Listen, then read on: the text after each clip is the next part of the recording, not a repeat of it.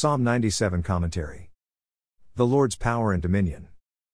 www.lovingscripture.com. We see nothing but the terror of evil. Ungodliness is on the increase. Satan seems to have a free lane. Yet Psalm 97 declares the Lord reigns. Consequently, let the earth be glad, let the distant shores rejoice. How do you reconcile the two conflicting facts? The terror of abominable evil should terrify, sadden, and worry the saint. The danger is real and present. But the thought that the Lord reigns in the present should make the same saint glad. Righteousness and justice are the foundation of his throne. So profound. Given the fact that the Lord reigns in the present, is there any chance that evil can exist under God's throne? What is more? Fire goes before him, destroying his enemies on every side. Mountains melt like wax before the Lord.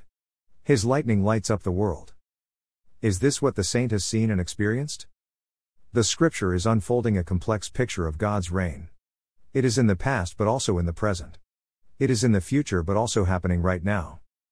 We can ask again Where is the fire? God's enemies are still very much around.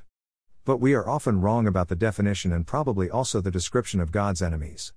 Many are simply prodigal sons who must find their way back to the palace. Many are sons and daughters lost in their sinfulness who must hear their father's call. The saint must deliver the Lord's goodwill message to the lost. The Word became flesh and made his dwelling among us. We have seen his glory, the glory of the one and only Son, who came from the Father, full of grace and truth. John 1 verse 14.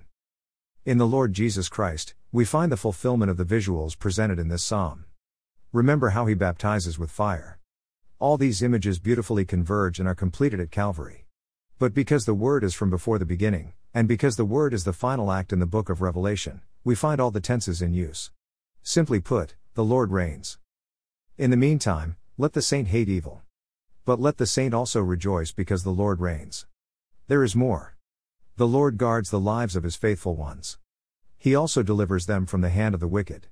Hallelujah. More resources visit http www.lovingscripture.com.